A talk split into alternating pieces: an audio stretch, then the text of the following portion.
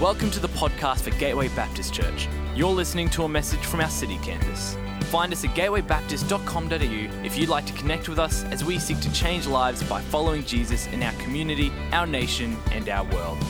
I want to start off by asking, what makes you happy? What brings you so much joy? I want to tell you a secret of mine that's not so secret because I keep telling everyone, but what has been made me really happy this year is unlike you and I would ever believe the cricket. Can you believe it? The cricket has made me really happy this year. And I didn't just have the ashes on in the background, I actually sat and watched them. I, I can't believe that I did that. But I made the rookie mistake on the Wednesday to go and get groceries for 20 minutes and I came back and it was all over. I couldn't, I couldn't believe it. But there was one night Sydney Sixers versus Brisbane Heat. It was a nail biter, let me tell you. It, it was like a yo yo. The whole game went all over the place. We were set up to lose, and then we were going to win, and then we were on the last ball, one run for the Sydney Sixers to win. And I was standing on my feet, no joke, no lie, on my feet in my living room with my arms on my head going, oh my gosh! And I was freaking out. And then we lost, but I only realized afterwards when I looked down at my phone that it was 11 o'clock at night. And so I sent a super apologetic message to my roommate saying, I'm sorry I was so loud. But what makes you really happy? That's made me really happy this summer, but maybe your idea of happy is a Friday night cheese board with sparkling water, and you put your feet up at the end of the week and you're like, oh, it's done. Or maybe it's going to on a holiday that you've never been before. Maybe it's spending time with your family and friends, or maybe it's reading a really, really good book. I know Adrian's not here, but Adrian, our COVID officer, just cannot wait to come on a Sunday morning and sanitize this whole building. He loves it. And we have a guy at night who loves picking out his phone in the front seat and taking from the most unflattering angle and putting it onto all of his social media accounts. They're not here. It was going to be funny if they were here. But what causes you great joy? Today we're going to read from Psalm 1. It's the start of the biggest book in the Bible filled with poems, songs, and prayers with so much heart and soul and desperation and joy absolutely poured into them. This first chapter, in my opinion, is a simple guide as to how to be happy and the intentional choices we need to make. So let's read the whole psalm together, but so you can open your Bibles if you have them. But we're going to only focus on the first three verses and look at two words in particular delight and blessed. So keep an eye out for them. But let's read it all together Psalm 1, verse 1 to 6. Blessed is the man who walks not in the counsel of the ungodly, nor stands in the path of sinners, nor sits in the seat of the scornful but he delights in the law of the Lord, and in his law he meditates day and night. He shall be like a tree planted by the rivers of water that bring forth its fruit in its season, whose leaf shall, pro- shall not wither, but whatever he does shall prosper. The ungodly are not so, but are like chaff, which the wind drives away. Therefore, the ungodly shall not stand in the judgment, nor sinners in the congregation of the righteous. For the Lord knows the way of the righteous, but the way of the ungodly shall perish. Let's look at this first line. Straight up, there's our word Blessed is the man. And I want to start everything off by this beautiful quote by Spurgeon. It says, It is not blessed is the king, blessed is the scholar, blessed is the rich, but blessed is the man. The blessedness isn't as attainable by the poor, the forgotten, and the obscure as by those whose name figure in history and are trumpeted by fame. Blessed is everyone and blessed means happy. So happy is everyone who we are about to find out. Blessed is the man, or happy is the man who walks not in the counsel of the ungodly, nor stands in the path of sinners, nor sits in the seat of the scornful. It sounds super negative, right? All these things that we shouldn't do, but I want to take you to take from this message that when we say no to these things, so much positive comes from it. Kind of like if you go to your fridge at the end of a big night and there's a half block of chocolate in the fridge. There is so much positive from having non from having self-control and not eating that because then you don't get fat. But you get what I mean. Anyway, it's, it's you say yes and no to things, right? But First of all, walks not in the counsel of the ungodly. We need to be super careful of who and what we listen to to discern godly from ungodly advice. And I don't know whether you've noticed, but people really love giving their opinion or telling you how to live your life. And it's not just people, it's social media, TV, movies, everything has an impact on us. And it can be super challenging to find godly counsel, but it's super easy to find ungodly counsel. I know you've heard the phrase before choose your friends wisely, and it's true. Often your friends are the people who are giving you advice the people you have around you might be well intentioned counsel, but they're not necessarily godly counsel. And on top of that, more often than not, we're asking for advice when we're feeling vulnerable or susceptible. We need to choose our counsel wisely. And if you're struggling who your counsel is, I'm really glad you're here because there are lots of people who are so in love with Jesus and are prayer filled and scriptural warriors in this church who aren't perfect, but they have spoken to me. God has used them as my wise counsel, and maybe they can be for you too.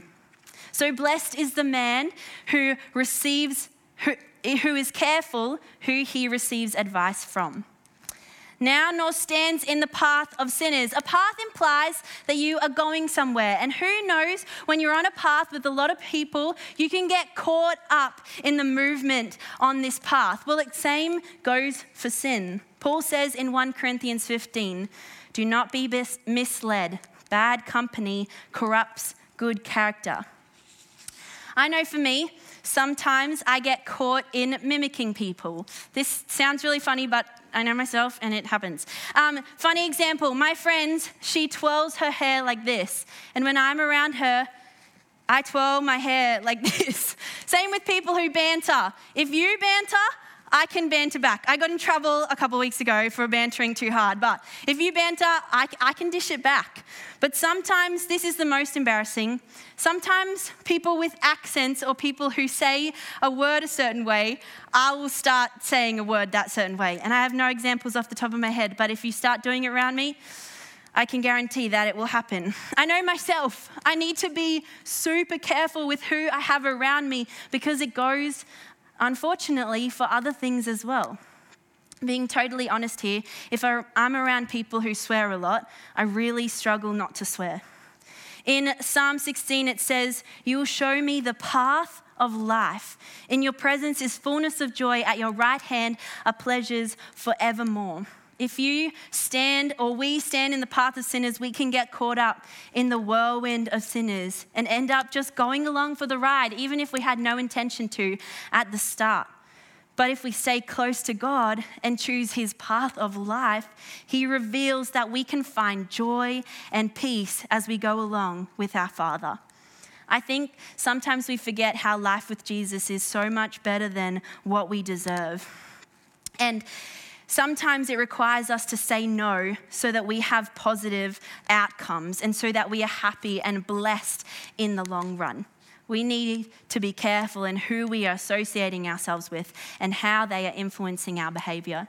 But in saying all of that, I want to go from the other side for a second. This chapter is not saying that we have no association with sinners, because that would be super isolating because we are all sinners. You'd have to isolate from yourself.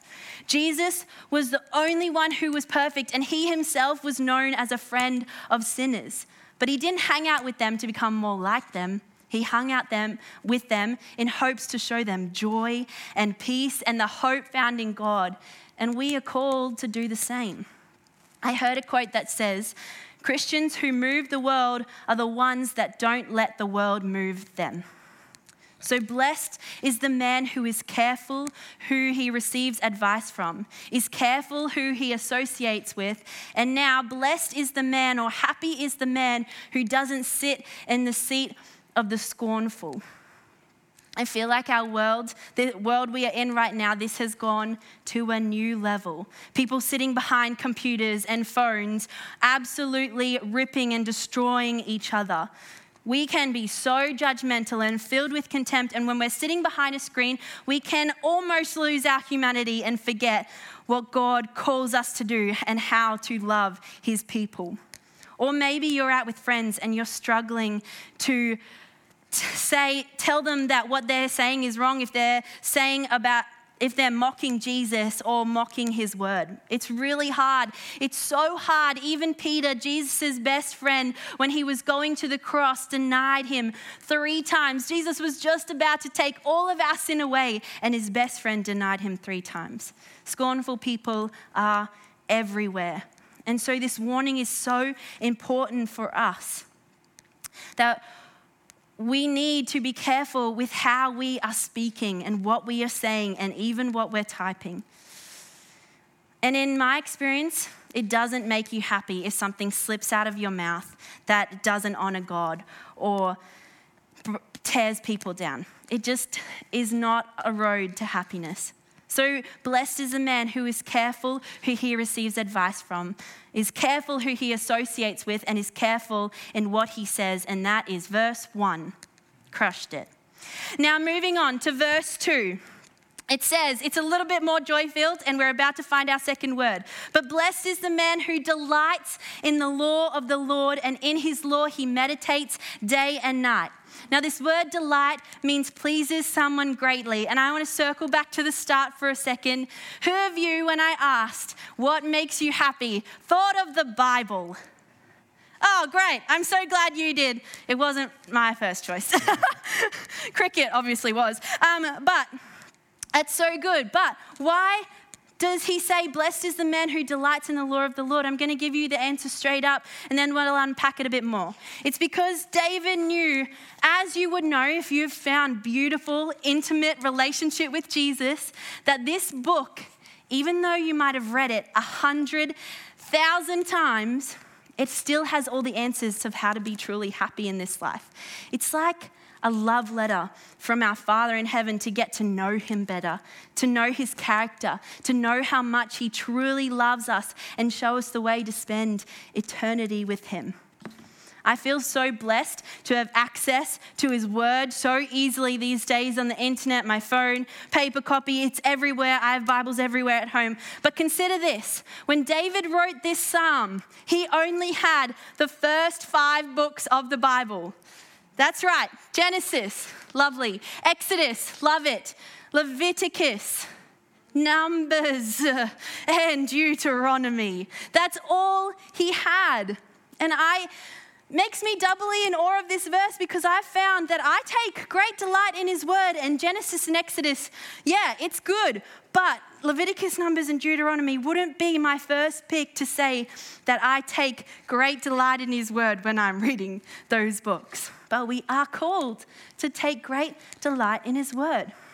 There is a song called Sails by Pat Barrett. I really encourage you to listen to it. It's a beautiful song where he is crying out to God, and it says, Falling is easy, staying in love is hard.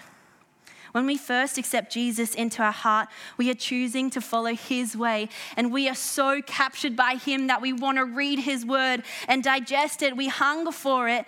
And it's so easy to delight in his word. Falling is so easy. But how many of us here today know that staying in love is so hard? When we read more of his word and God reveals his life what life with happiness looks like, there are a lot of hard choices we need to make in the present that will have, be so worth it in the future. And we just can't see it now, but we know what he says reveals to us so much good. If you want to read about what life before Jesus looked like and how the Old Testament needed to be made right with Jesus, then you can go find it in Leviticus, Numbers, and Deuteronomy. I'll let you do that in your own time. But the Ten Commandments are a familiar example.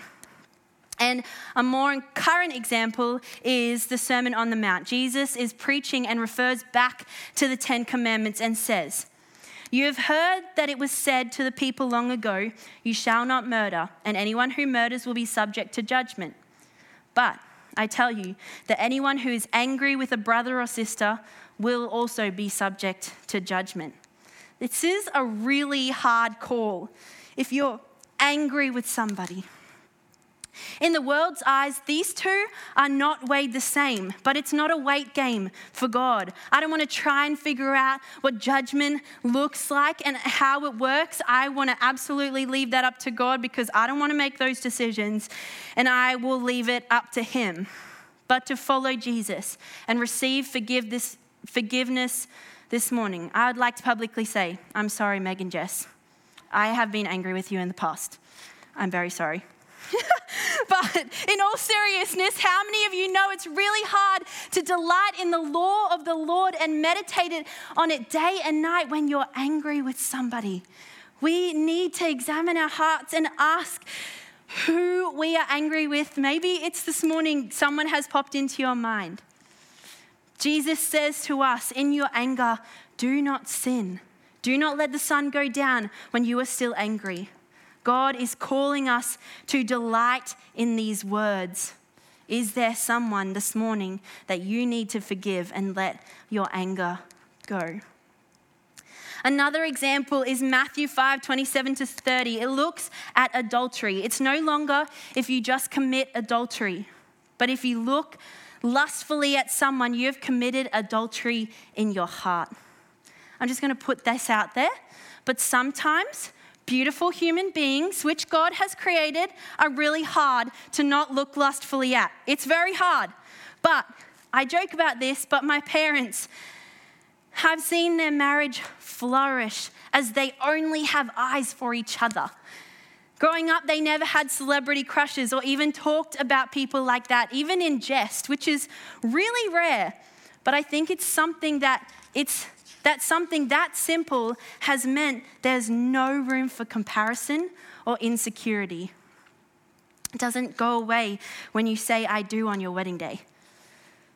They did it God's way, and incredible love and happiness came from their simple decision to say no and honor what Jesus calls them to do. It can be really hard, but this word delight just stood out to me so much as I unpacked this. It didn't say, Blessed is the man who likes the law of the Lord, or blessed is the man who tolerates the law of the Lord and meditates on it day and night. It said, Blessed is the man who delights in the law of the Lord and meditates on it day and night. On his word, he meditates day and night. Meditation in the Western world is getting more popular, but I would say it has a bad rap. And I didn't quite understand why we needed to meditate because when I thought of meditation, I would think of the Eastern way of doing it, which is humming and ahhing and emptying your mind. But actually, meditation in the Bible is filling your mind with His Word, unpacking it, digesting it, and resting in it. I would say these days people might call that mindfulness. But here, meditation is using your mind in the way it was created to, in deep, intimate, passionate relationship with Jesus. I want to ask you this morning when was the last time you took pure, unbridled delight in reading His Word, in prayer with Him, in a moment of worship? This challenged me so much this week. Do you take great delight in spending time with Him? Or is it one more thing that you tick off your to do list? Or a habit where you've lost the sense of awe and wonder as you spend time with Him? Verse 3 We shall be like a tree planted by the rivers of water that brings forth its fruit in season, whose leaf shall not wither, and whatever He does shall prosper. When I picture this tree, I picture a strong, deep rooted, flourishing, thriving tree. It is constantly nourished and growing as it is planted by the water. The fruit it bears is sweet and life giving. The wind and storms around it may have beaten and bruised it, but because of its deep roots, it stayed firm and stood tall. And you know you can rely on it because it continues to prosper.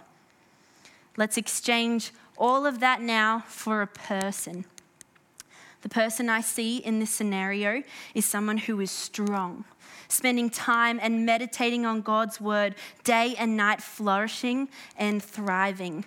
The water being God's word and the godly counsel that they continue to have around them.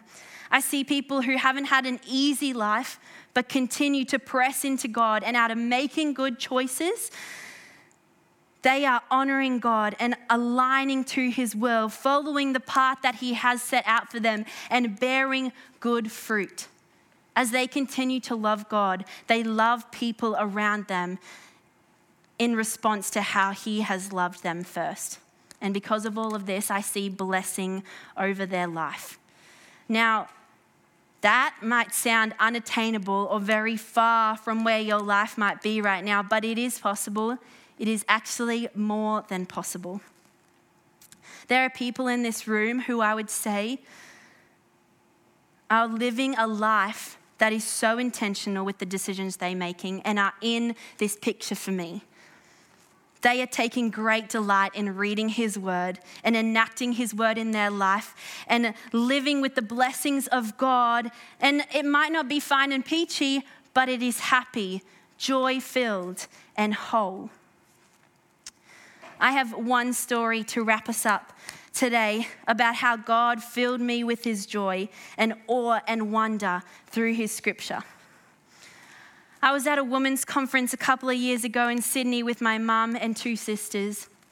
It was a brilliant conference, but at this point in time, I was really struggling.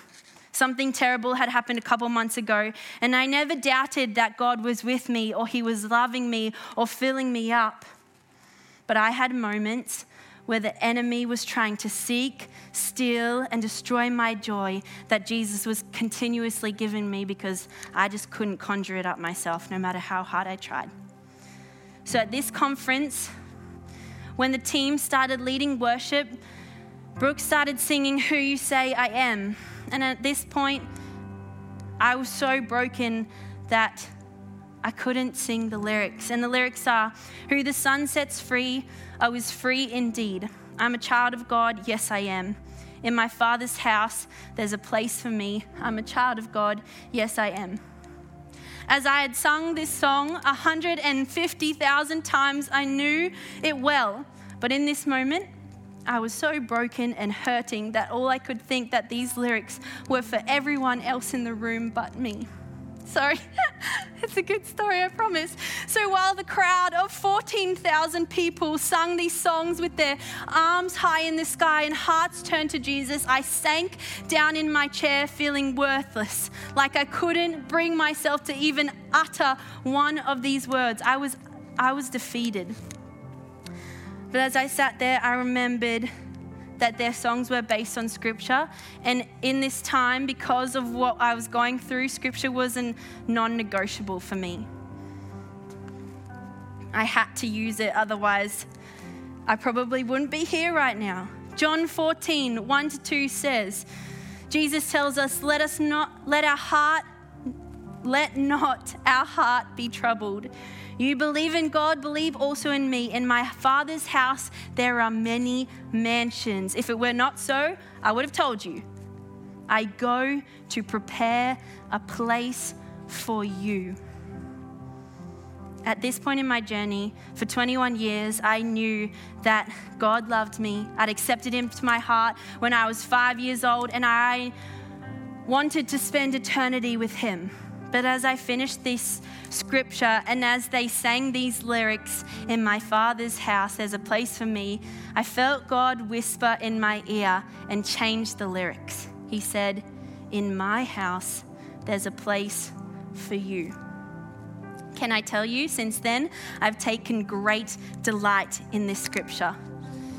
Yes, there are some things that are hard and uncomfortable, and you might feel defeated and like you're not worthy.